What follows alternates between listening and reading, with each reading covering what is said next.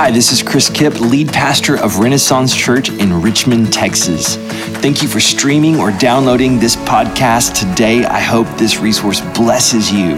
If you haven't joined us at a worship gathering or at a house church yet, we want you to come.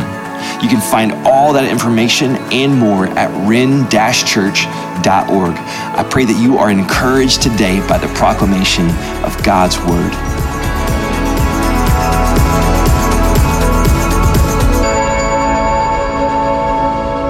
We are in the last week of a series called God's Story, and what we're doing in the series is talking really about our testimony. It's the, it's the story of who God is and what He's done. It's the Creator who made all things. It's man who fell, who was deceived, who rebelled against God. And it's God loving the world so much that He gave His Son Jesus to die for us, what we just sang about, to wash us clean to raise again on the third day, right? That's amazing. Jesus comes back to life. He, he appears to 500 others. He ascends to the Father and he says, Hey, I'm coming back again. And there's this, this passage in Acts that we talked about last week where uh, Jesus, who's risen, he hasn't ascended yet, he tells his disciples before he shoots off into the sky, right? He says, You will receive power when the Holy Spirit has come upon you, and you will be my witnesses. Meaning, you will be people who will, who will testify, you will tell the story of God. And so, in this time on planet Earth, our calling as disciples of Jesus is to be people of the story, people who tell the story. And I want to talk about specifically stewarding the story. I was really torn this week because part of me just wants to tell you all the God stories, like all the hand of God moments in my life over the years. And there have been a number of them that I would love to share with you. I'm going to do a little bit of that, and then we're going to look at John chapter 4. Okay, so if you have a copy of scriptures, I want to start turning to John 4. That's where, where we're going to land with the woman at the well. But I, I, want to tell you a couple stories. Is that, is that okay with you this morning? Some hand of God moments, some, some of my God stories. Um, it was the summer of 2000. That was a long time ago. I know some of you were like, I was I was two years old, or some of you weren't even born yet, okay? Summer of 2000, I'm floating on a cruise ship. Oh, and have y'all been on a cruise before? It, have, you've been there? Okay.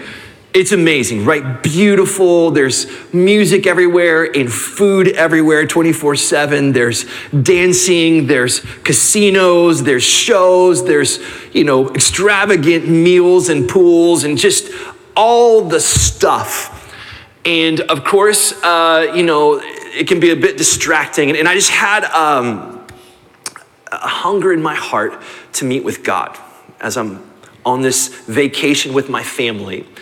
And so uh, I find a booth in a cafe, and I just, you know, I've got my Bible and I've got my journal, and I am about to start my second senior year of college. Okay, now I, I, know some of you were on the five year plan. I, it's not that I was a bad student, uh, it was that my, uh, my major required more hours and I did not believe in summer school. I thought, sacrilege, we do not go to summer school, okay, right? Because who wants to go to school in the summer, right? You, you're, you're gonna work for the rest of your life. Enjoy the summers off. So um, I'm getting ready to, you know, finish college and I'm beginning to think about what's next. And so I'm sitting there and I'm reading scripture and I'm praying and I begin to journal a prayer and I begin to dream with God, like of what would be next in my life. And I had I had a desire to, to own and operate a recording studio. It's what I wanted to do. I, I wanted to build one from the ground up. And so I start writing in my journal, God, this is what, this is what I'm praying for. And, and I'm praying for this recording studio. And it's going to be state of the art. And, and it, it, needs to have this and that and this and that. And I, I do the whole list, okay? And at the end, I write this I'll never be able to afford it. So if it happens, I'll know it was from you. Well, that year, my father was uh, entangled in a copyright battle. My dad's an architect, and he draws houses for national home builders. And apparently, a home builder had seen a plan that he liked of my dad's, and he took it to his architect and said, Hey, redraw this plan, put our name on it, we're gonna build this house. Or maybe it was a couple houses. And so they build these houses all over the US, which is highly illegal, by the way, okay? That's copyright infringement. So my dad is in court, and it keeps getting appealed finally to a federal level, and he is actually in Washington, D.C. during 9 11, where they're flying the planes down, uh, you know, the terrorists are flying the plane towards the Pentagon. He was actually there during that time, scary time. And he's in court and he, he wins the court case. And he comes back and he doesn't buy a new car. Doesn't buy a new house, doesn't buy a second house. He comes back and he he surprises me and he says, Son, I want to build you a recording studio. Now, he didn't know about the journal. He didn't know about the prayer. He, he knew that it was something that I loved, but he didn't know about that part. And we did. We, we built an amazing recording, recording studio, state of the art, on six acres in Wimberley, Texas. It was phenomenal. And I learned something about the Father. The, the things that I knew about God connected with my heart in a different way because I experienced it. Does that make sense? And what I saw is that God truly is the giver of dreams and callings. He's the God who owns the cattle on a thousand hills. He's the God who provides. And He's the God who hears our prayers in the middle of the ocean on a cruise ship. So, a few years into being a recording engineer, I have the biggest session of my career. I mean, it's going to be a nationally known band is coming in. They're bringing in lots of people, and there's, you know, stuff everywhere, instruments everywhere. And on that day, I am I'm so excited and I am killing it. Okay, I don't know if you've ever felt that way in your work. You're just like, I'm doing so good right now, and we're just running around setting up microphones and cables, and, and you know we've got drums and bass and violin and, and banjo and just like stuff everywhere, right? And and I am everything sounds amazing. I mean, this is really really good. And I'm, I'm pumped. Like, we're getting close to the time where we're gonna start cutting the songs. And the producer comes to me and he says, Hey, where's your copier? I, I need to make copies of the music. And I had this freak out moment inside of my heart because I don't have a copier. And I'm like, do studios normally have copiers? Oh my gosh, like I, am you know, and I have all those feelings that's right inside. And so I, I, begin to, I find a computer and I hook up a flatbed scanner and a printer and like that's out of ink and the drivers aren't working and I live out in the middle of nowhere and it's like there's no way for me to fix the problem. And so I come back to him and I'm just like, man, I'm so, so sorry. I don't have a copier. You're just gonna have to do it the old fashioned way. And so I kind of hang my head low. It's gonna take them some time to do that. And so I walk out of the studio and I'm gonna head to the house to get some food. And when I open the door of the recording studio, there's a massive box on the porch. It's a copier. I'm serious. Like, serious. It's a copier. And I'm like, where did this come from? Who's paying for this, right? and on the side it has the name of my, my, my internet and phone company. And i called and i'm like what is what is this? And they said well apparently you agreed to receive a copier um, on some sort of call and it's going to cost you $14 a month. And i said praise god i'll keep it. And i walk i carry it inside the recording studio. And you know of course there's people everywhere. They all gather around. And i said you're never going to believe what was on my patio it's a brand new copier. And the producer looks at me in front of all the people, and I don't, this is not a Christian band, so I don't know where they are with the Lord. And he looks at me and he says, You must have favor with God. There was no journal entry a year before saying, Lord, please send a copier on this, right? But the Lord was showing me again, He's the God who provides, because He's the God who owns everything. He owns the cattle on a thousand hills. The silver and the gold are mine, declares the Lord. The earth and all of its inhabitants belong to me. He is the God who owns it all. And if He owns it all, you know what that makes us? Stewards. I want to talk about what does it mean for us to steward the story. A steward is somebody who, uh, who manages, invests, and distributes what, what has been entrusted to them by the owner. And you probably know this, but you might own a house, or you might own a car, you might have, you know, possessions, but you know that you're just a steward of those things. Like God actually owns everything that we have, and we always think about stewardship in terms of our finances and our material possessions. There's a, a famous parable called the parable of the talents. Y'all, y'all know the parable of the talents?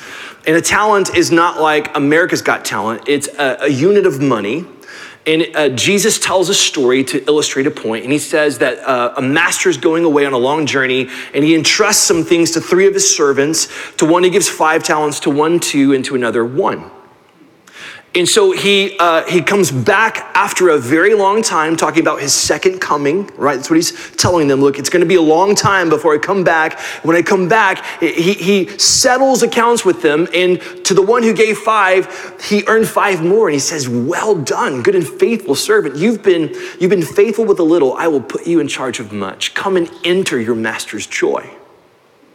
But then there's the other one that has two, and he's done the same thing, and it's, again, it's like, well done. But there was the last one who had one, and he said, I knew you were a harsh man. He, he, he kind of accuses the character of the master, and he buries the talent.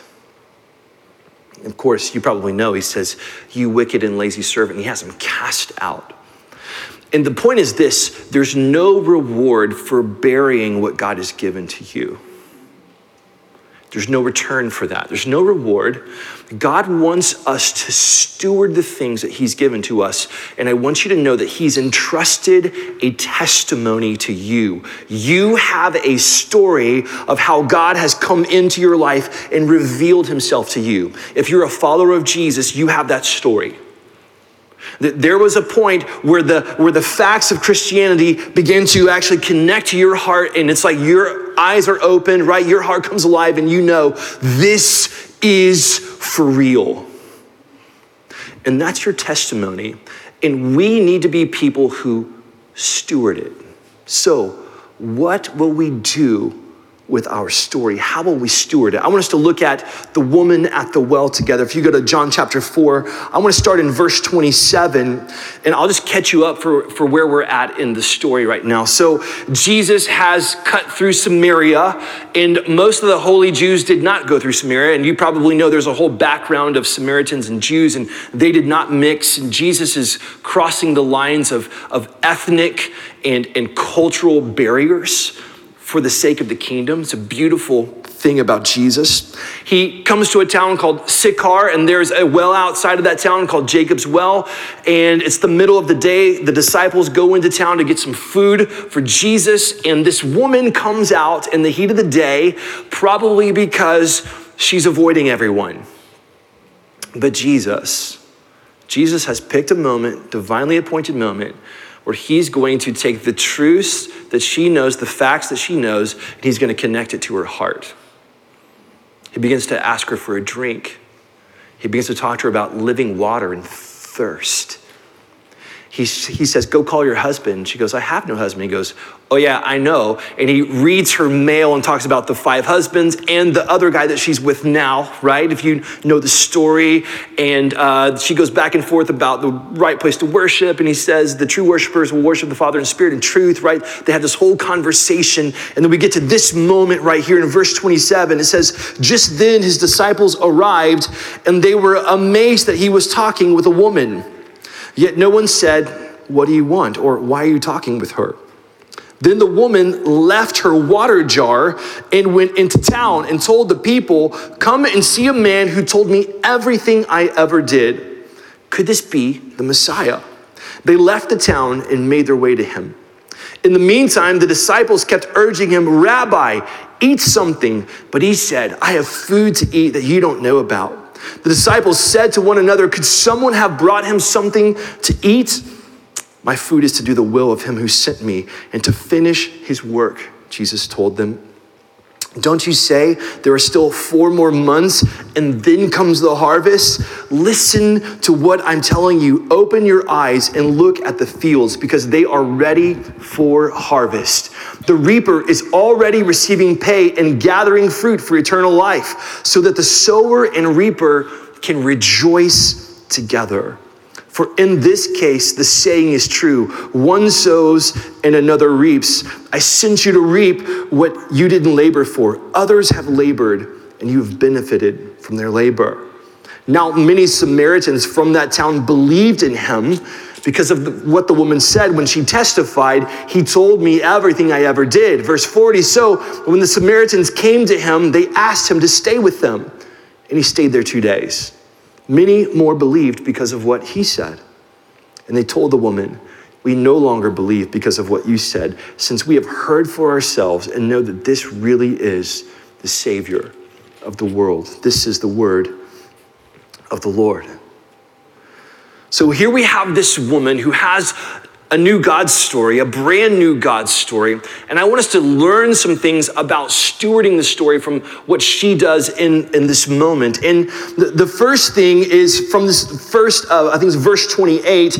The woman leaves the water jar. Now, how many of you walk into a room and you say to yourself, Why did I come in here? Y'all, y'all do that, right? I do that all the time. I don't know if it's like having three kids, whatever, but it's like on a regular basis, I walk into a room and I'm like, what, am, what did I come here for, right? So it's kind of like where this woman's at, right? She comes to the well to get water. She encounters Jesus and it's like, leave the water jar and like something, like it's this immediate shift in her priorities. And the first thing I think we can learn about stewarding is that good stewards learn to recognize what is urgent and what is not. I'll say it again. Good stewards learn to recognize what is urgent and what is not. There's, there's a shift in priority. We see this in Jesus, his, his meal time, right? There's a shift in urgency and priority. The disciples come back with the food, and of course, it's been a long journey, and Jesus has to be starving. But he says, No, no, no, you don't understand. There's something that's happening here that's so much better than me eating. Like, there's, there's a meal that you don't even know about. I'm seeing God's kingdom work be done. There's, there's a shift of urgency taking place. He, he quotes a saying that was very common for them, and he says, Don't you say there are still four more months and then the harvest comes? And what that saying meant to them was, What's the rush? Slow down. No hurry, right? You're just waiting for the harvest. Four more months, no urgency. And he says, No, no, I'm telling you, this is the harvest time. Now, I'm not a farmer, but I know when it's harvest time, it's go time. You don't wait another month when it's harvest time, right? He's saying, look, there's a shift in urgency right now. You're, you're, you need to see that there's something happening that we have to prioritize in this moment. And as stewards of the story, of the testimony that God has given us, we need to know that your story is urgently needed. There are people in your life that need to hear what God has done in you. They also need to hear from your lips the story of Jesus, the gospel. Your story is urgently needed, and as people who live in a world that is not urgent about the things of God, there are going to be decisions that we have to make about priorities in our life. What is urgent and what is not? And there are going to be things that everyone else does that you may not be able to do because the Spirit of God is, is, is shifting your priority and your urgency in your life. I was thinking this week how in every great move of God, the Lord has, has, has moved upon people who had a shift of kingdom urgency. John Wimber tells the story of the Vineyard Church movement that, that was birthed, and it was during the Jesus movement, which was a powerful revival in our country. And uh, it was started by uh, some people that were fed up with dead end religion.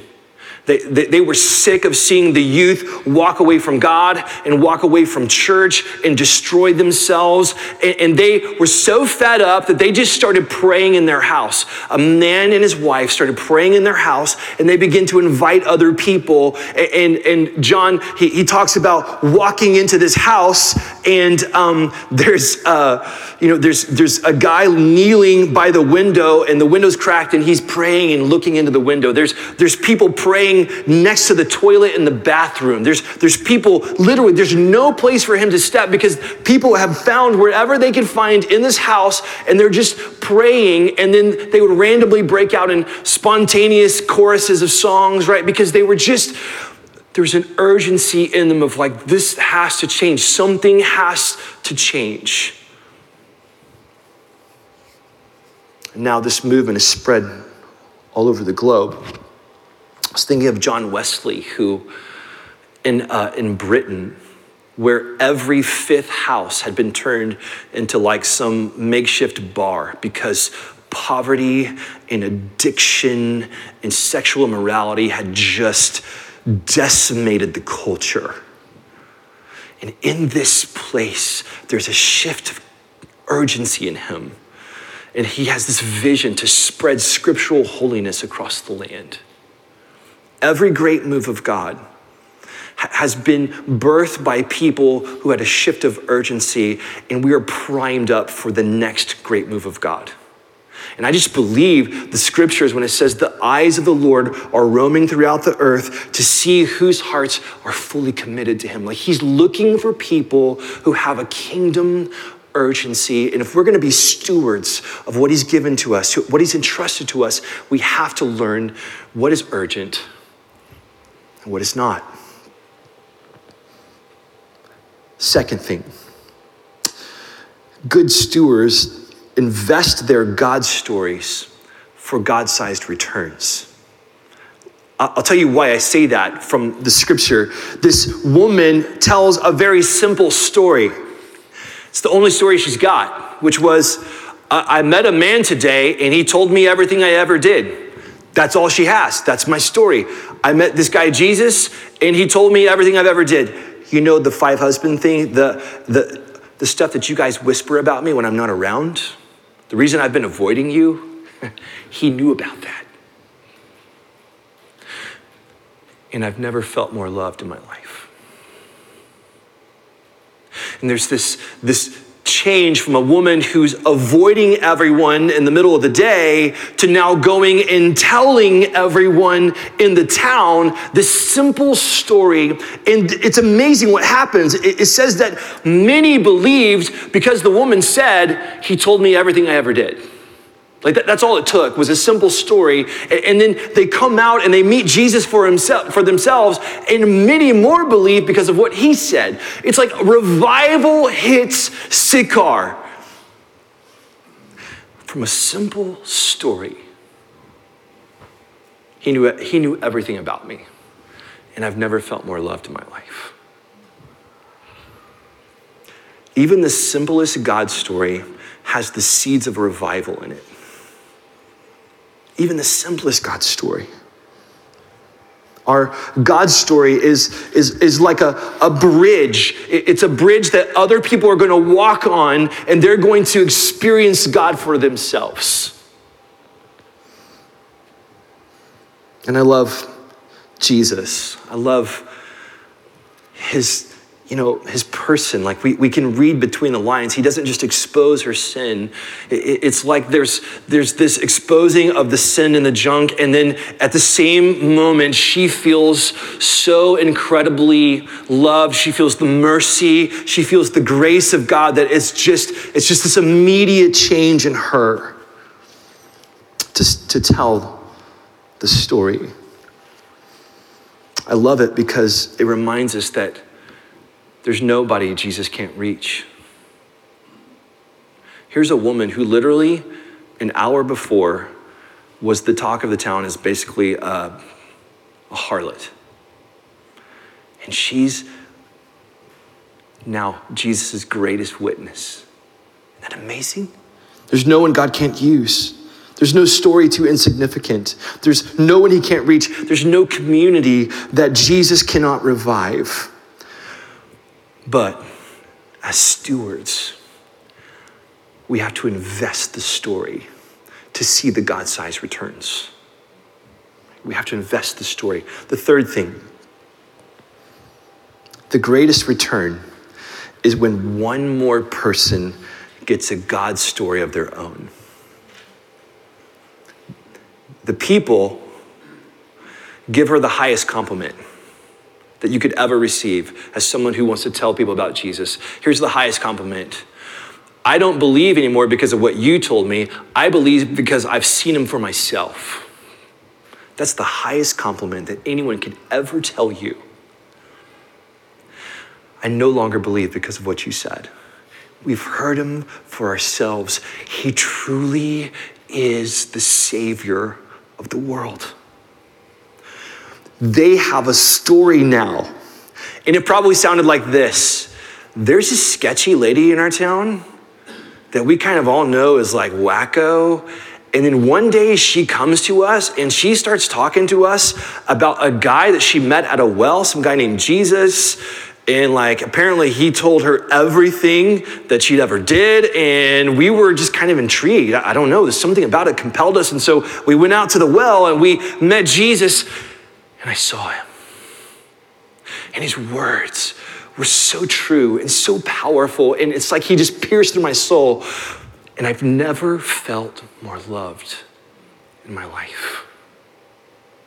A new story emerges for every person in that town who heard her story.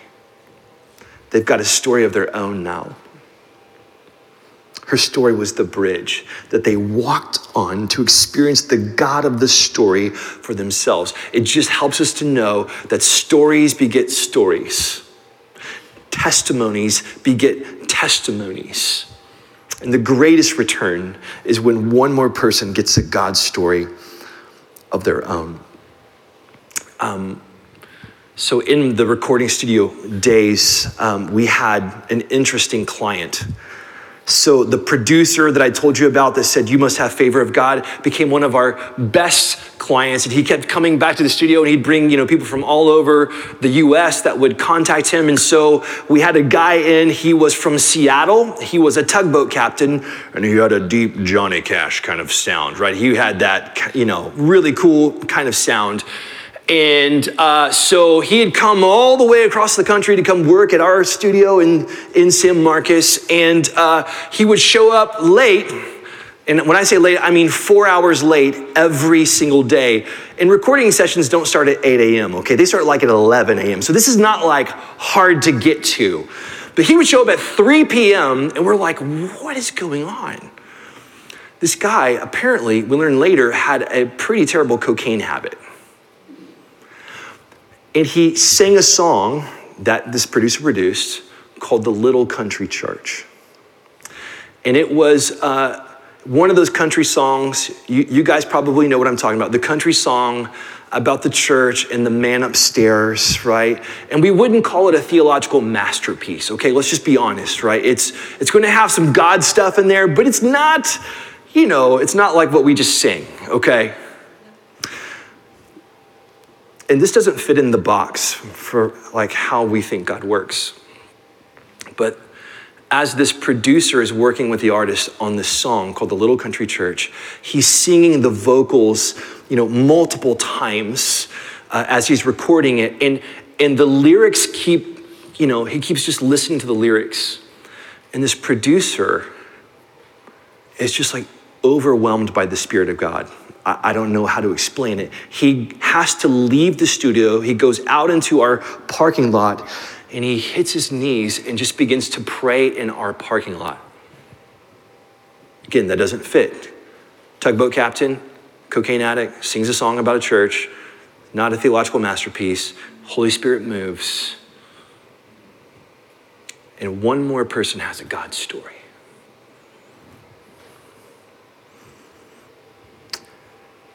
As, um, as a studio owner, we just wanted to do good work and we wanted to be stewards of what God was doing in us. Just telling our clients about who we were and what we were about. And God used that. And I think what we see in this story, and this is really the application, if I could just put a sharpened point on this, it's this don't bury your story, steward your story. We have to invest it. There's no reward for burying what God has given to you.